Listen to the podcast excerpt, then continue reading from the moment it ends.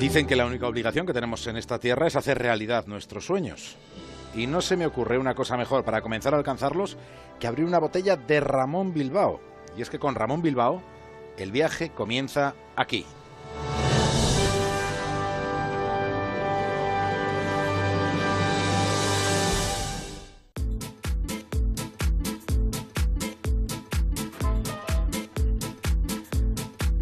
Emprendemos viaje desde una estación de radio que tenemos dentro de un faro en el Cantábrico. Lo siguiente en la brújula es una conexión con Punta Norte, con Javier Cancho. Y en el capítulo de hoy, el secreto de la felicidad.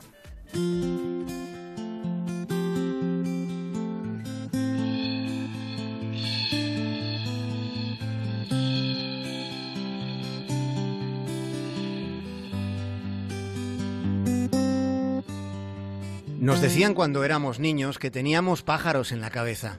La descripción representaba un cierto reproche hecho con tono comprensivo. La frase implícitamente implicaba que tener alas en la cabeza no venía a ser del todo bueno. Cuando resulta que con ellas, con las alas en la cabeza, es posible volar, levantar los pies del suelo, elevarse, sentir la brisa en la cara y poder mirar de otra manera el horizonte. Con ellas es posible entregarse a la fantasía, desdoblarse en el territorio de las imaginaciones. De hecho, nos parece probable que, se pierda esa capacidad de soñar que volamos. Puede que se nos escape esa inigualable sensación de volar cuanto más nos alejamos de la infancia.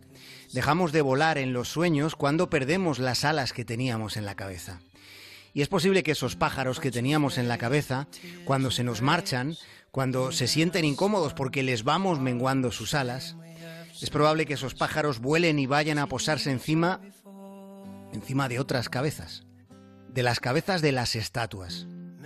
Y es posible que allí, sobre ellas, se desahoguen, descarguen en cogotes escultóricos su frustración por nuestra ingratitud.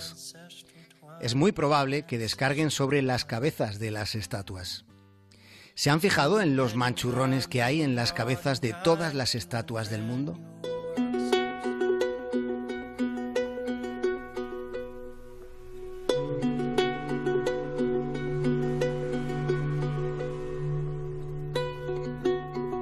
Es posible que cuando se nos escapen los pájaros que teníamos en la cabeza, es posible que empecemos a decir eso de que más vale pájaro en mano que ciento volando. A pesar de que la representación visual de esa expresión resulte de lo más opresivo, pueden contemplar ahora mismo en su mente a ese pobre pájaro atrapado en una mano, moviendo instintivamente las alas para volar para salir de allí, de esa jaula de carne y huesos. ¿Lo están sintiendo el pájaro dentro, aprisionado, atrapado en tu propia mano? Habrá quien nos diga que ese es un refrán de tiempos en los que había que asegurarse un mínimo, como si ahora estuviéramos viviendo en el oasis de las certezas. Además, con los refranes sucede que unos dicen una cosa y luego otros proclaman justo la contraria. ¿Cómo disociar el más vale pájaro en mano que ciento volando con el que plantea que quien no arriesga no gana? Alguna vez ya en un capítulo de Punta Norte ya hemos señalado las contradicciones del refranero. A quien madruga, Dios le ayuda, pero no por mucho madrugar amanece más temprano. El que la sigue la consigue, pero tanto va el cántaro a la fuente que al final se rompe. La intención es lo que cuenta, pero el infierno está empedrado de buenas intenciones. La cara es el espejo del alma, aunque las apariencias engañan.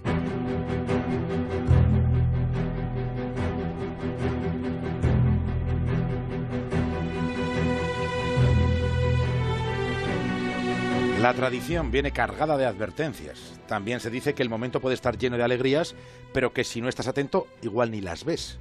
Esta reflexión es casi peor que una amenaza. Si no estás atento, puede suceder que la alegría, la muy puñetera, pase por delante de tus narices y se vaya sin que te enteres, sin avisar.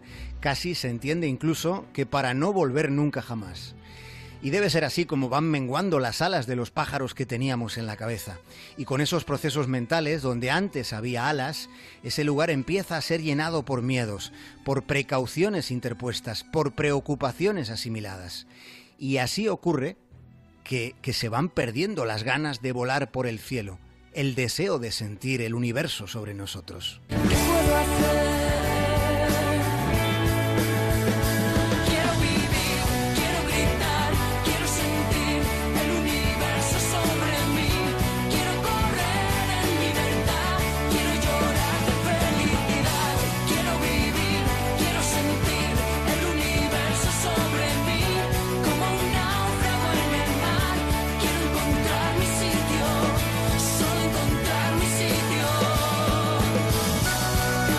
La ciencia ha encontrado un sitio a la gran respuesta, a la respuesta a una pregunta recurrente. ¿Cuál es el secreto de la felicidad?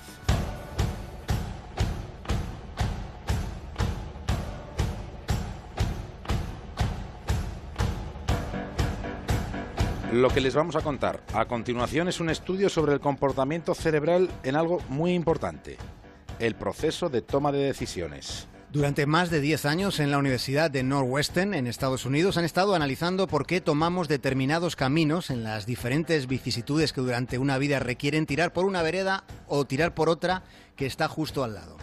Digamos simbólicamente que la elección de estos caminos influye de una manera determinante en cómo son nuestras vidas.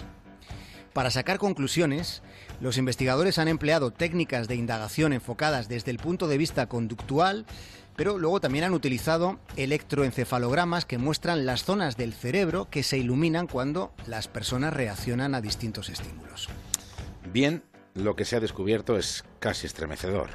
Lo que se ha descubierto es que cuando las personas pasan tiempo juntas, sus ondas cerebrales comienzan a parecerse y en algunos casos pueden llegar a ser casi idénticas. Esto quiere decir que es como si nuestros cerebros conversasen sin que nosotros nos demos cuenta.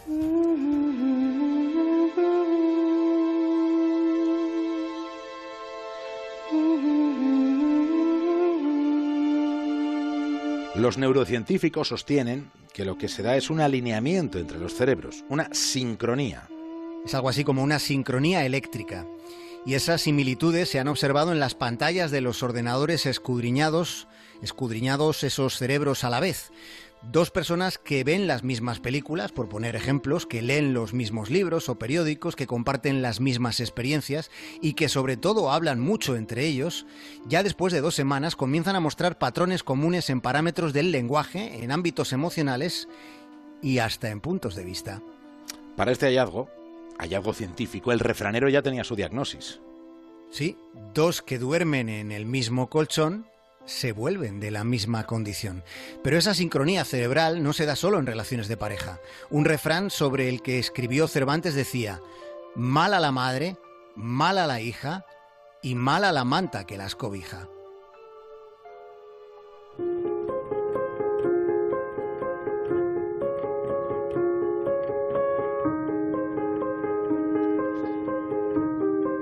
La conclusión, digamos, más de andar por casa, pero mencionada por los propios investigadores, plantea algo llamativo que precisamente tiene que ver con la gran pregunta.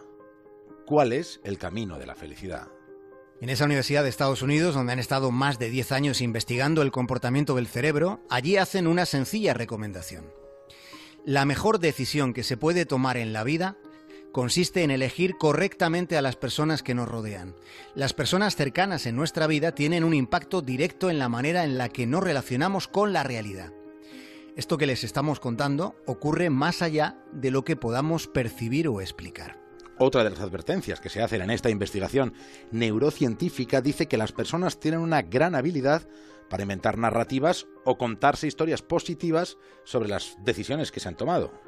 Esa capacidad luego tiene dos derivadas. Hay personas que han soportado experiencias muy duras, pero tienen esa admirable habilidad de usar su cerebro para replantearse o reinterpretarse lo que ha sucedido. Esta es una manera de digerir lo ocurrido. Pero existe la posibilidad de que del mismo modo se justifiquen situaciones que son perjudiciales. Si se elige una mala pareja, una mala relación y se pasa 10 años con esa persona, esa decisión, ese camino tomado hace 10 años habrá tenido un impacto significativo en esa vida, que afectará al nivel de satisfacción personal que se sienta. Todos deberíamos, por tanto, aprender a elegir.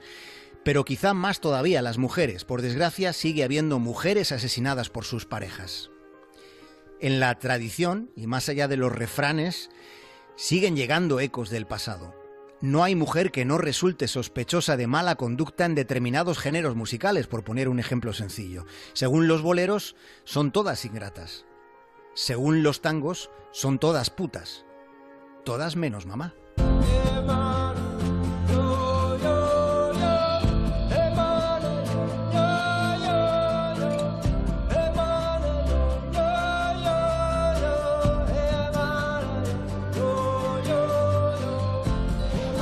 Recapitulando, la mejor decisión que se puede tomar en la vida consiste en elegir correctamente a las personas que nos rodean.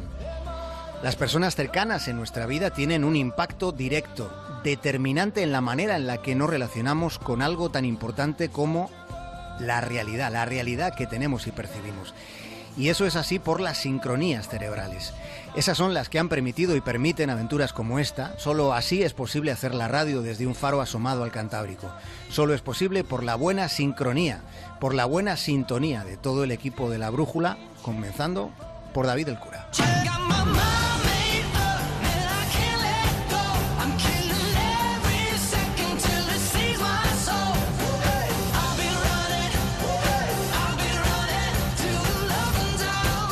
Hasta mañana, Javier Cancho. Un abrazo, David.